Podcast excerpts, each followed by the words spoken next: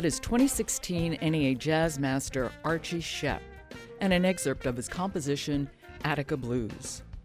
And this is Artworks, the weekly podcast produced at the National Endowment for the Arts. I'm Josephine Reed. Archie Shepp is a jazz saxophonist, one of the best. He is also a composer, pianist, singer, poet, and playwright. There is little that Archie Shepp does not do and do very well. Archie Shepp came on the jazz scene in the 1960s and became known for a unique style of free-form avant-garde jazz blended with African rhythms.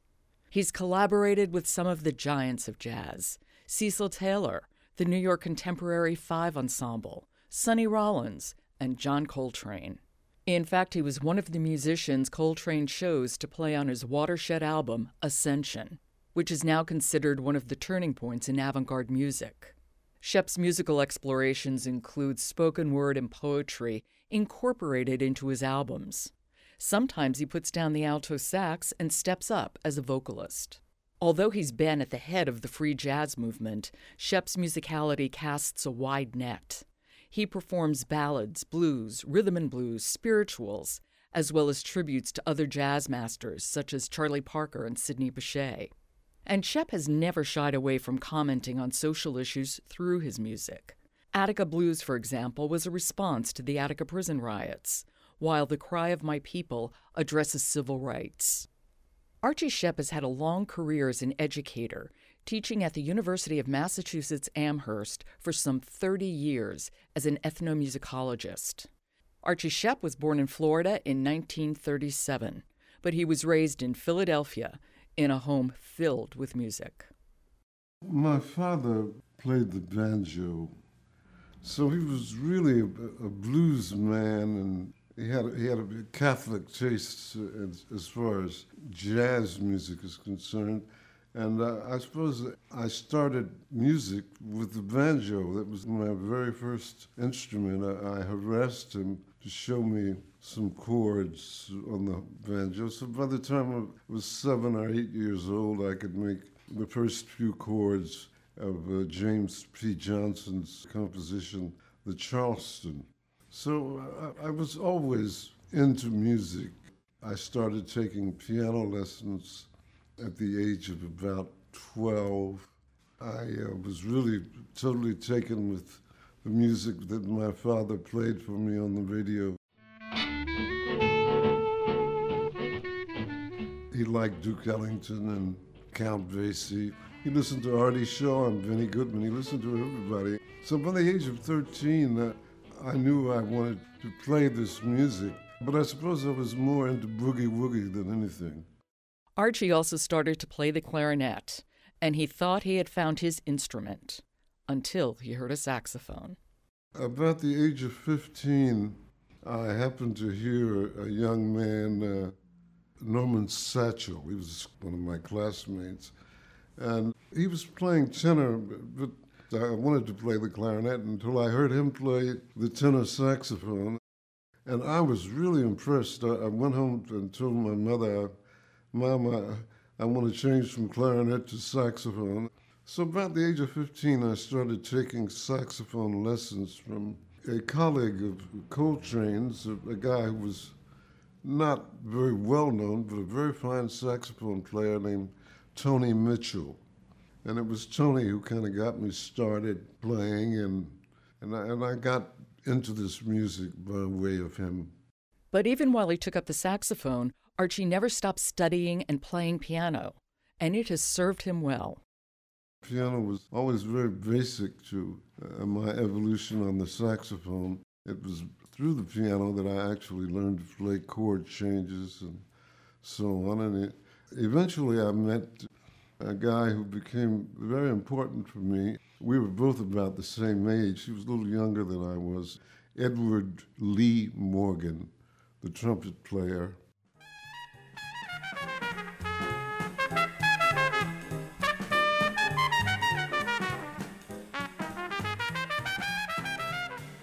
In a way, he, he, was a musical genius. He was only 15, and at that age, he was playing with people like Coltrane and some of the best musicians in Philadelphia. For me, he was really quite an important influence. Uh, Lee seemed to like the way I played the blues. So when, whenever he had gigs that didn't involve too many chord changes, blues gigs, he would he would frequently call me. So that's how I really got into this music. African Americans faced many challenges in mid 20th century America, and Philadelphia was no exception.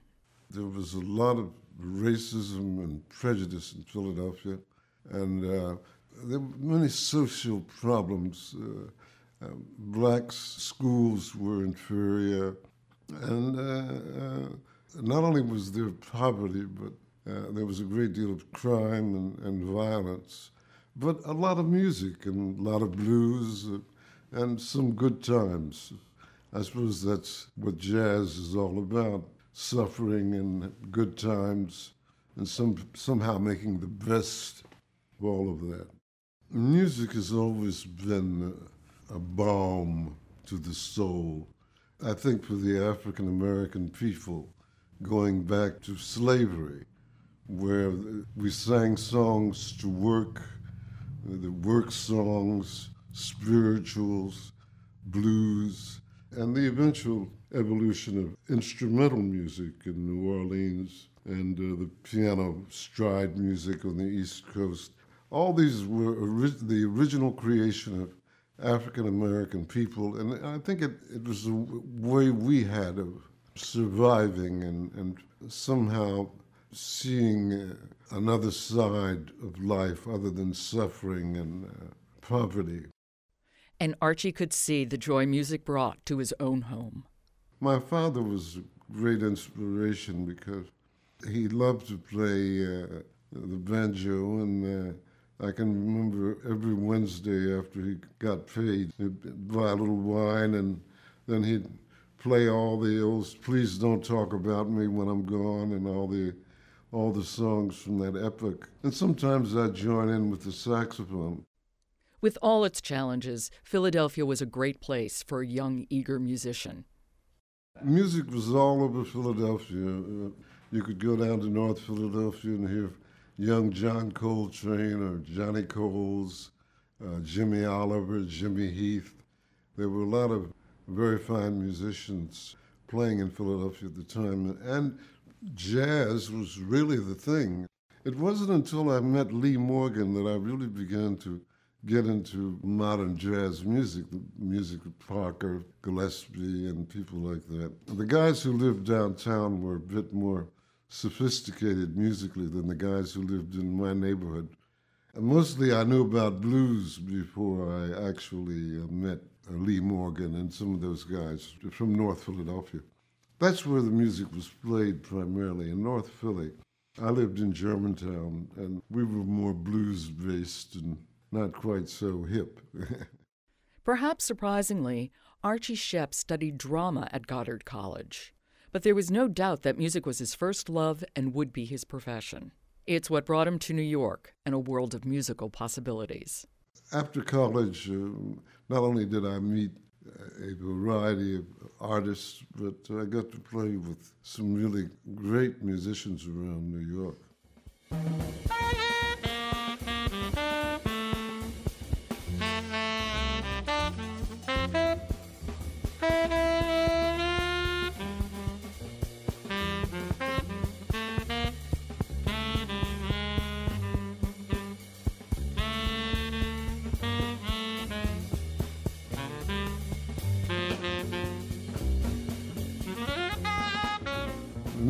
Opened up an entire, entirely different world for me because I began to meet people who, who musically were very uh, sophisticated and, and uh, advanced, who were on the cutting edge of, uh, of the music, like Coltrane and Cecil Taylor and uh, Ornette Coleman.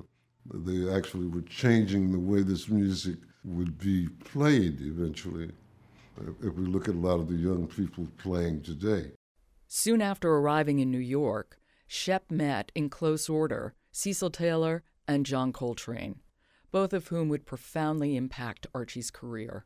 My background was very traditional, conventional until I met Cecil Taylor in the early 1960s, and he uh, gave me the chance to record with him. And Cecil was quite an, an influence on me intellectually and and musically. He's a brilliant man, and uh, part of my my evolution as an African American, as, as, a musician, is due to conversations I had with him and uh, the influence he had on my later development. Taylor's music was totally different from anything anybody else was doing at the time.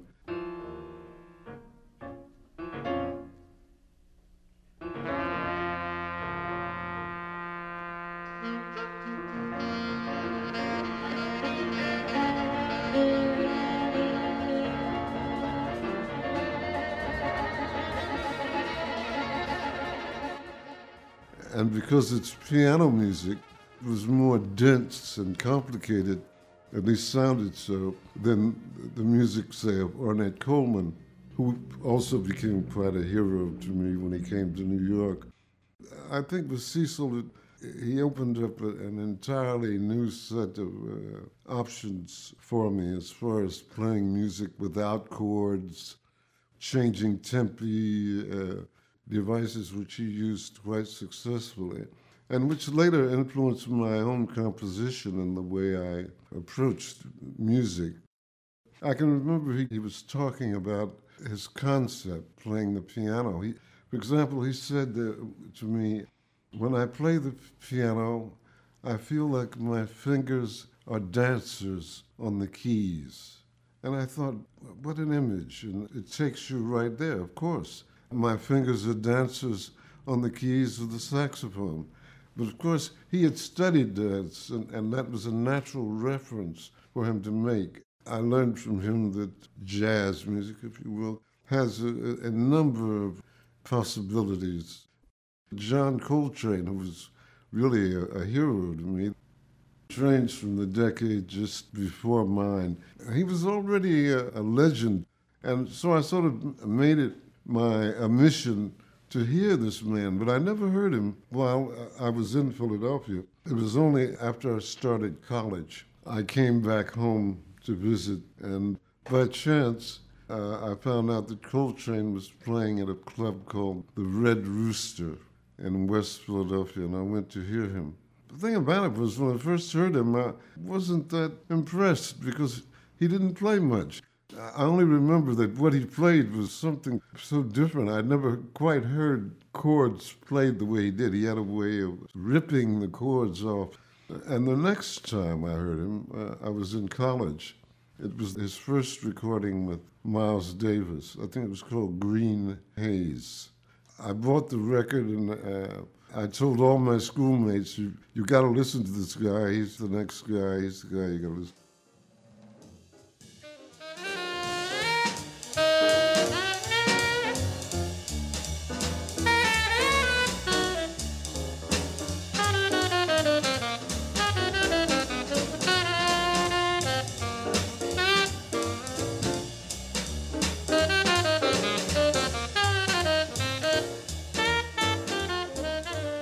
Archie made it his business to meet and learn from John Coltrane, which he did in 1963.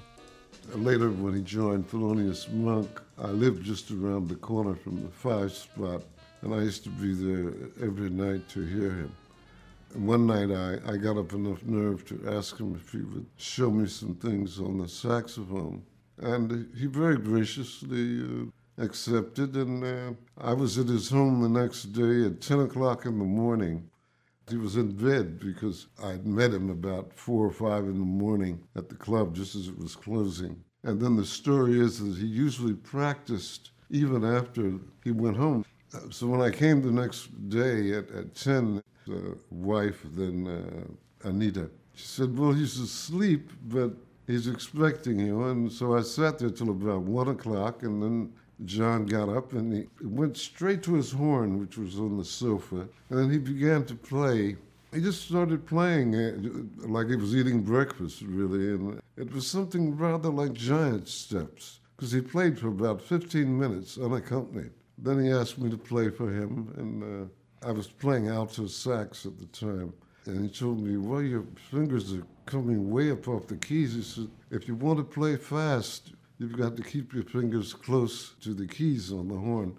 And so it was something I, I started to work on immediately, keeping my fingers closer to the keys. He talked to me for the rest of the day about Miles Davis and Thelonious Monk. In fact, my meetings with John were frequently not exchanges on the horn, but we would just talk all day about people he appreciated and liked. He was like a big brother to me, a brother I never had. Meanwhile, Archie Shepp was developing his own approach to making music and honing his own performance style.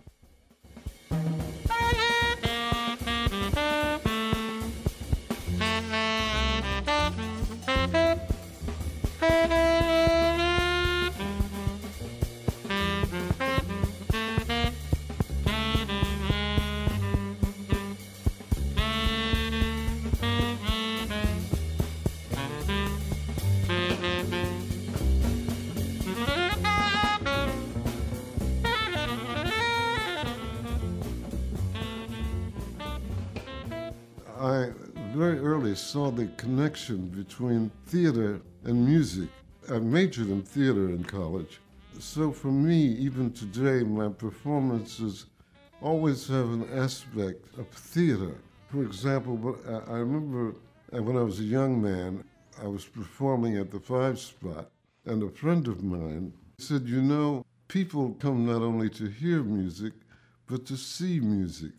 He said, When you were fixing your reed on the bandstand a few minutes ago, half the audience was not listening to the music but watching you fix your reed. So sometimes I do that. I do things on stage which I know will generate a visual connection and seems to make the, the music somehow stronger and more uh, integral to the entire uh, presentation. Over the course of his career, Archie Shepp must have recorded upwards of 40 of his own albums, beginning in 1962. My first recording was one that I put together with Bill Dixon, and we later released that on Savoy Records. We sold the tape. I did my first recording for an important company, uh, Candid Records. Uh, when I joined Cecil Taylor's group. And uh, later, John Coltrane was very instrumental in helping me to get a recording date with Impulse. I eventually signed a contract. I was with them for about seven or eight years, during which time I didn't make a lot of money, but I, it, it, was more than I'd ever made before. And uh, Bob Thiele, who was the uh, A&R man, gave me complete rein of my recording dates. I, I could choose anyone I wanted. For example, when we did uh, Attica Blues, I used Aretha Franklin's guitarist. I recorded with Roy Haynes, with Ron Carter, with Walter Davis Jr., many of the most important musicians in New York.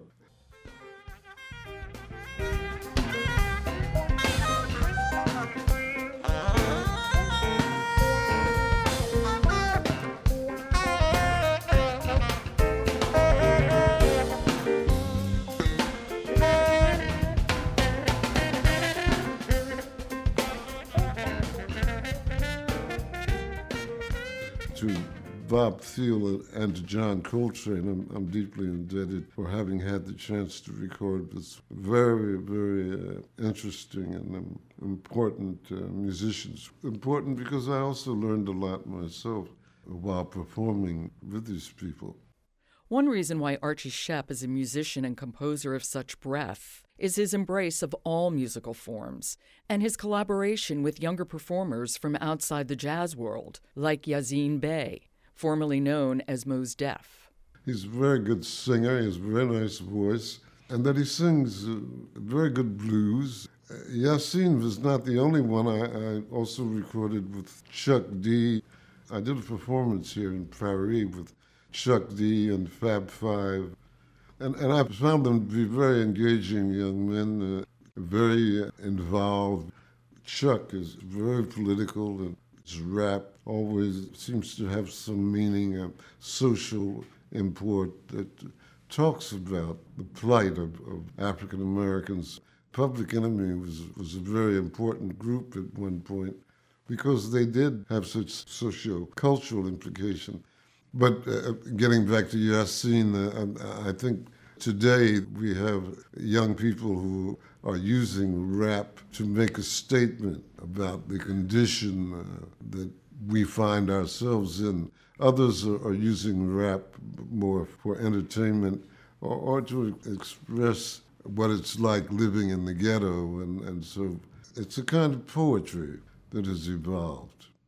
Rap is ultimately poetry set to, to rhythm. And, and in my own humble way, I was one of the people who helped evolve that form, along with the last poets and groups like that. Some of my earliest, my first recordings involved what today people would call slam or, or rap. My poem, Mama Rose. Hey, Mama Rose, you know we're the victims. What am I going to say to my sons? Death cloaks the Potomac in a scarlet shawl, and that the pillow beneath you is not here. But I want you to take this ex-cannibal's kiss and turn it into a revolution a revolution.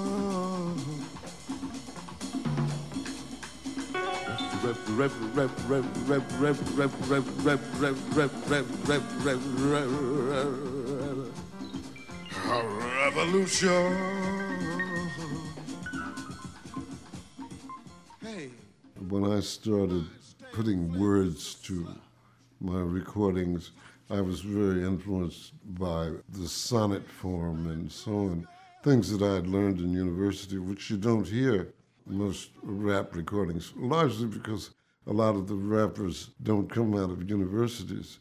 They come out of the streets and, and the jails. So their story is equally important. It may be framed uh, in a different context. Since I've always been interested in theater and poetry, and since I'm one of the people who helped to, to start this form, it was only natural that I should hook up with guys like Chuck and uh, Yasiin. Archie Shepp is also known as a thoughtful educator. He began teaching at Buffalo University in 1969 and then went on to teach at the University of Massachusetts at Amherst. It was the gaps he found in academic resources that led to his work as an ethnomusicologist. When I started to teach at Buffalo University, I was the first acting director of their Black Studies program. That was one of the first Black Studies programs. Early on, I realized that there weren't really many books uh, written about this music, and there wasn't really references that I could go to to really explore the history of this music because the connections weren't always made between black instrumental music and mu- the music that came out of the oral tradition the work songs, the spirituals, the jubilees, the blues, which preceded so called jazz music. The longer I taught, the more people began to write books about black music, uh, about jazz music.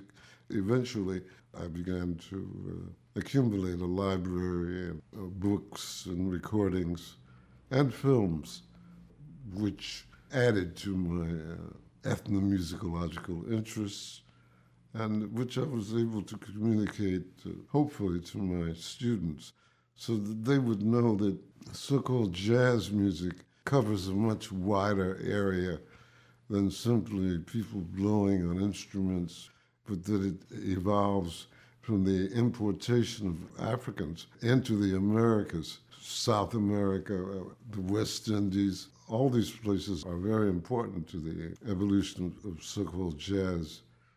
Archie Shepp has spent his life not just playing remarkable music. He thinks deeply about African American music, its history, and its possibilities. When blacks were slaves, there were songs that they sang which actually were songs of liberation, sometimes instructional songs. For example, the song Follow the Drinking Gourd. It tells an escaped slave how to follow the North Star to Canada. The directions are within the song itself. Uh, they say that the song Steal Away was written by uh, Nat Turner, who formed one of the first slave rebellions. And in the song, he says this Steal away, steal away. That's to escape. Steal away home. I ain't got long to stay here. Now, that's a spiritual, which perhaps the slave owners would think I'm singing about going to heaven. But in fact, it was a song about escaping from this plantation to go to Canada. And there are other kinds of instructional songs. The work songs, which frequently told a new worker how to do the work. Put a rail over here and put a rail over there. There were songs that uh, actually told people how or what to do. Sometimes they were politically motivated, sometimes they were more functional. Uh, black music, certain musicians within jazz music always had implications that were related to our liberation. And ultimately, I think African American music has left its stamp on world music. Uh, when I look at young kids today rapping and hip hop and all those forms, I'm taken back to the spiritual and, and the blues and how important that music has been in helping the uh, music to evolve and helping my people to survive.